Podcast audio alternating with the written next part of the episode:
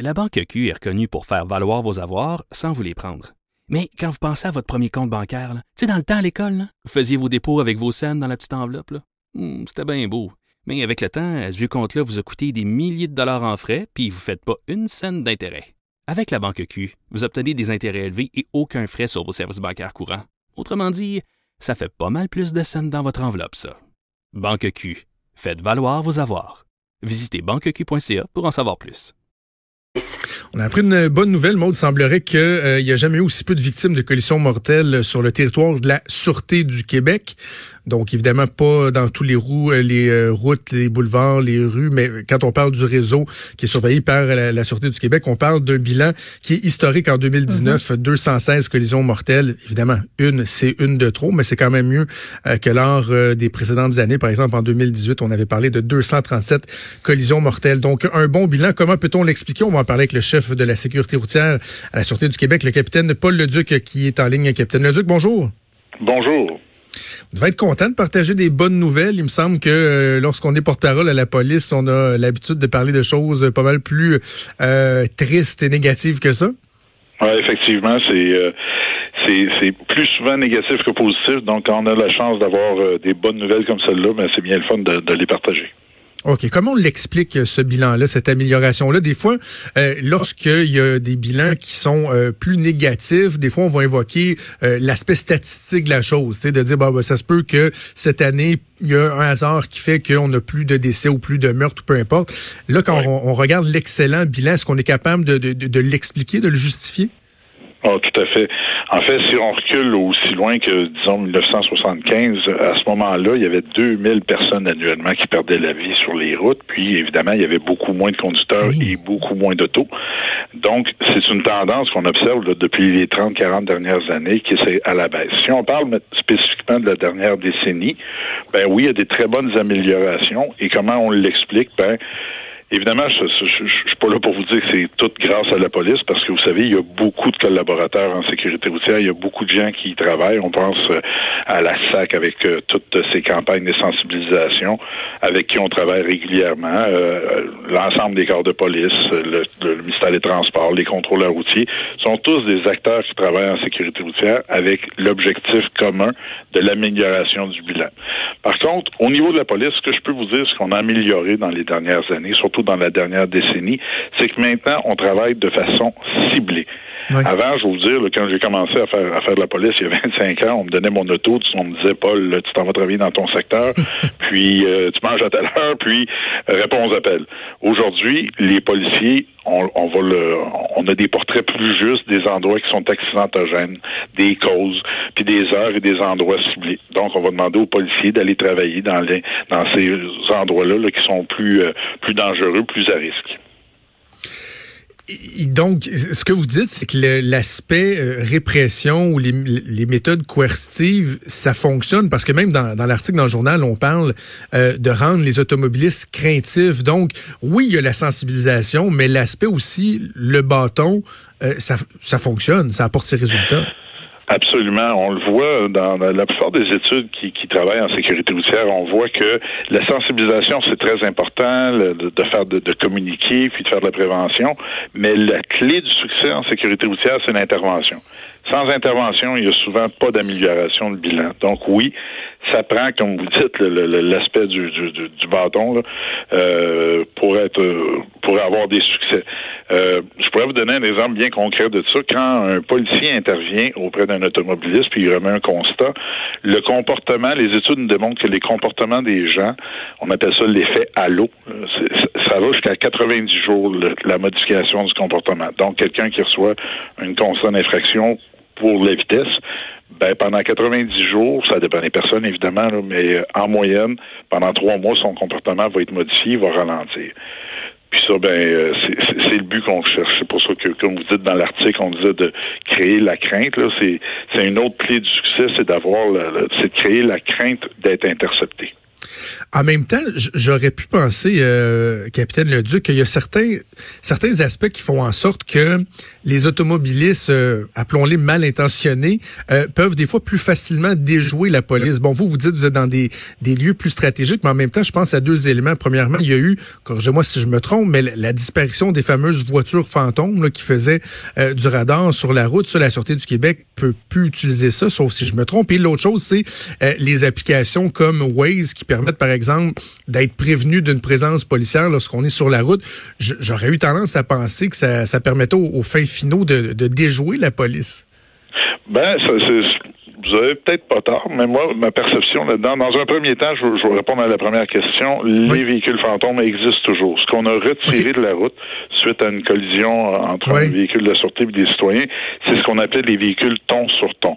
Donc, euh, c'est un véhicule qui, qui est banalisé, là, qui est fantôme, sur lequel il y avait des, euh, des le lettrage et tout était de la même couleur que la voiture. Ce type de véhicule-là a été retiré, mais on fait encore du cinémomètre avec des véhicules qui euh, qui sont des, véhicules fantômes. Pas, pas nécessairement du cinémomètre, mais de la sécurité routière. Par exemple, la plupart des officiers de la Sûreté du Québec se déplacent dans des véhicules qui sont des véhicules euh, banalisés, normaux. Mhm. on a des gyrophares, on a la sirène, on a tout ça. Et moi, personnellement, j'en ai un et j'interviens de, façon régulière.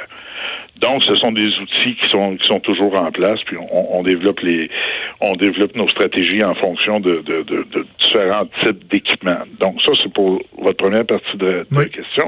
La seconde, les applications. Moi, je pense que c'est une bonne chose, ces applications-là, parce que ce que ça fait faire, ça fait ralentir. Ben je le vois un peu comme quand on affiche, quand il y a un radar photo qui est installé, on, l'affiche longtemps en avance. On, va savoir plusieurs kilomètres à l'avance qu'il y a un photoradar ou qu'il y a une zone de photoradar qui s'en vient. Ça, ça fait quoi? Ça fait ralentir. Fait tout ce qui va venir modifier le comportement, ralentir euh, les citoyens, bien, ça, ça, devient un outil qui nous aide à, atteindre les résultats qu'on atteint avec les, le bilan. Mais lorsqu'il y a des points fixes comme les, euh, les photos radars, Capitaine Leduc, il n'y a pas une espèce de ce que moi j'appellerais l'effet slingshot. Là. Les, les gens vont ralentir parce qu'ils voient, mais là, dès qu'ils l'ont passé, oups, vont réécraser la pédale. Est-ce que ça, ça peut amener à avoir des secteurs plus accidentogènes en raison d'un phénomène comme celui-là ou on n'observe pas ça? On ne l'observe pas du tout. Mais vous avez raison, ça existe. L'effet, slingshot que vous appelez, ça existe. Mais souvent, pas souvent, tout le temps, les photoradars sont installés dans des zones qui sont considérées accidentogènes. Donc, notre but, c'est de faire ralentir dans cette section-là. Puis après ça, ben, si les gens euh, décident d'accélérer, tout ça, ben, ils sont dans une zone, dans une zone qui, qui est considérée moins accidentogène. Mais oui, ça existe, ce phénomène-là. Donc, Capitaine Leduc, si on revient euh, aux, causes euh, de décès sur la route, euh, on s'en sort pas. Là. Les, en, tête de liste, on retrouve toujours les, les mêmes coupables, si on veut. Là. Toujours, toujours. La vitesse, moi, depuis que je suis policier, c'est la vitesse qui est la cause numéro un dans les collisions mortelles, malheureusement. Puis, en 2019, ben, ça a été 30% de nos collisions qui, ont, qui, qui étaient dues à la vitesse, malheureusement.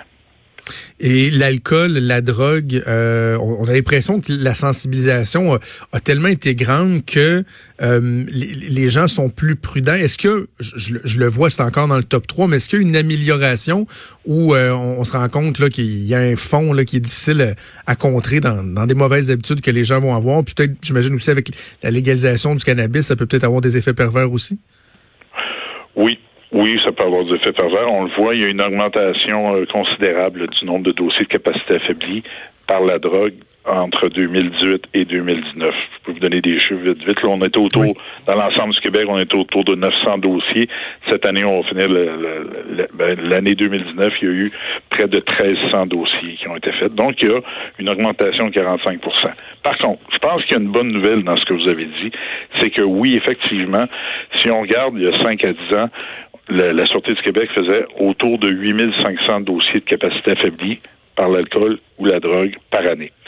Maintenant, on tourne autour de 5000 dossiers. Il y a plus de monde, il y a plus de conducteurs, donc ça veut dire nécessairement, il y a une plus grande sensibilisation. Le message, là, il commence à passer. Mais pas encore assez à mon goût ou euh, au goût de tous euh, tous les policiers parce que euh, juste l'an dernier, voyez-vous, on a fait 5000 capacités affaiblies. Ça représente ça 17 personnes par jour, tous les jours qui sont arrêtés en capacité affaiblie. C'est encore beaucoup trop, hein? C'est puis, c'est énorme. pour ça qu'on le retrouve dans nos causes de collision mortelle, d'ailleurs. C'est énorme. Pour ce qui est des distractions, on avait vraiment l'impression que dans les dernières années, c'était en, en, en hausse. Est-ce que la sensibilisation, ça commence à faire effet ou c'est encore un, un fléau qui est de, de plus en plus observable?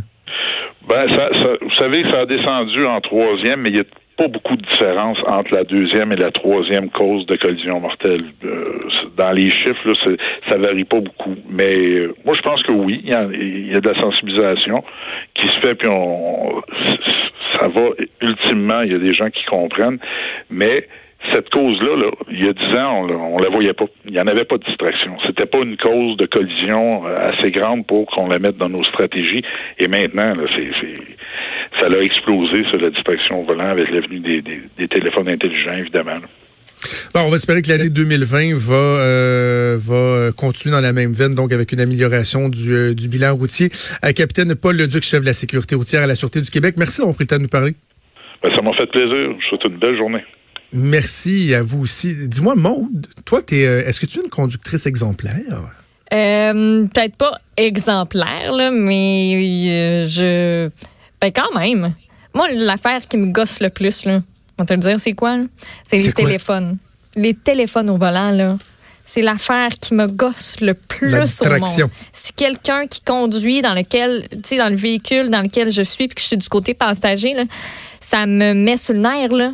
Je- ça, ça me fâche, là. Pour vrai, je me suis déjà pognée avec du monde. C'est comme, moi, je, suis assise, je suis ta passagère. Toi, t'es es comme en contrôle de notre bolide, là, présentement. Ça fait que gère-nous donc. Essaye donc pas faire quelque chose de niaiseux qui aurait tellement pu être évité. Puis quand moi j'attends derrière quelqu'un à la lumière, puis que je vois que clairement il a la tête baissée, puis qu'il est en train de gosser sur son téléphone, là, me fait aller le klaxon. Puis quand je passe à côté parce qu'il change de voix, parce que là ça a l'air de ça a l'air de gosser là que je, je sois un petit peu euh, comme tannante. Mais je regarde dans la fenêtre d'à côté, là, puis je juge. Je juge. Ça m'énerve tellement. Il y a tellement d'accidents qui pourraient éviter pour une affaire conne. Tu peux répondre à ton téléphone dans 5, 10, 15, 20, 30 minutes. L'autre personne Ouais. à l'autre bout, là, elle mourra pas. Ça va bien aller. Tu as, totalement raison. Moi, j'étais, euh, j'ai été délinquant pendant euh, de nombreuses années. là. Mais tu sais, je, je te dis ça, il y a euh, quand les BlackBerry sont apparus. Là, ça veut dire euh, ton petit à clavier pas l'époque trop où je travaillais là. pour Jean Lapierre, là, donc à partir de 2002, 2003, ça fait, ça fait quand même 16-17 ans, ça fait un bout. Là.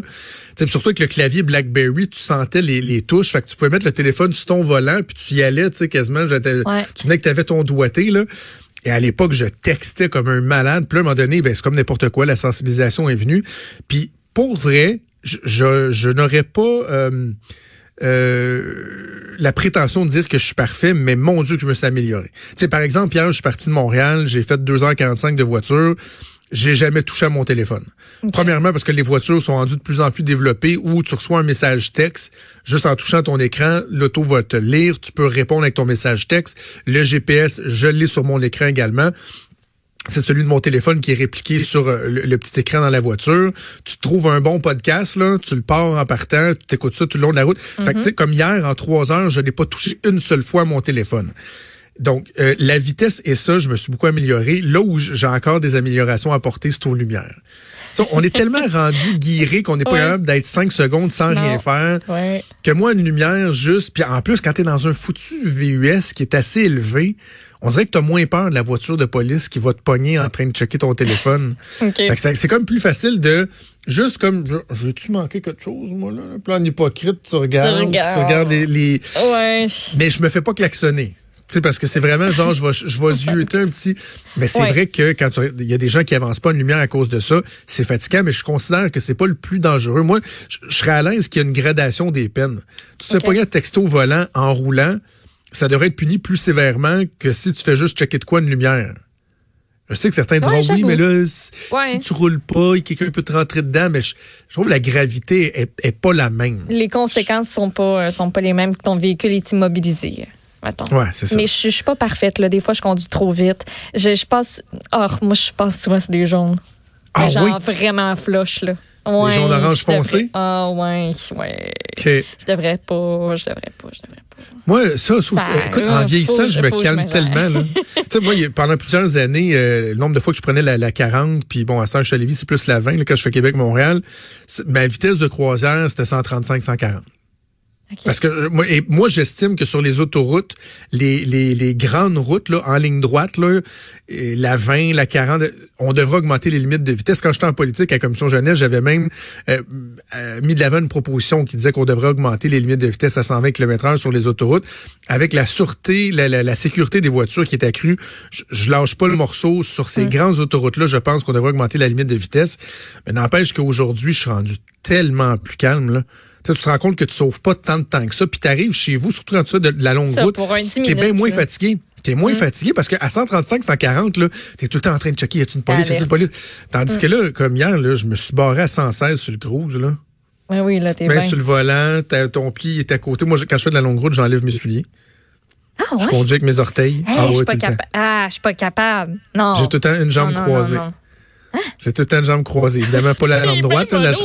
la, jambe droite, je la garde à proximité des pédales, mais ma jambe gauche est croisée sur ma cuisse. Le gars, il est assis, il me dit, assis en indien, tout va bien. Et des fois, quand, et des fois même, je vais, quand je tenais dans la jambe croisée, je vais l'allonger dans le dash à gauche, à côté du. Euh, ben non, c'est ça, tu niaises. Ben non, à côté. fait que des fois, je croise du monde, puis il voit ma, il voit ma jambe qui est à côté euh, dans le dash. weird, mais voyons. Moi, je te juge un peu, je trouve ça normal bizarre. Moi, je t'habitue que tu me juges de toute façon. ça m'a plus. Écoute, je mets, je mets, ma jambe de même euh, avec un café réchauffé. Hein? Ben, j'ai dit, le niveau de jugement va atteindre des niveaux euh, stratosphériques. Mais, mais quand je mets ma jambe de même, je fais, ah. des fois, je me dis, faut-tu pas que je pogne un accident?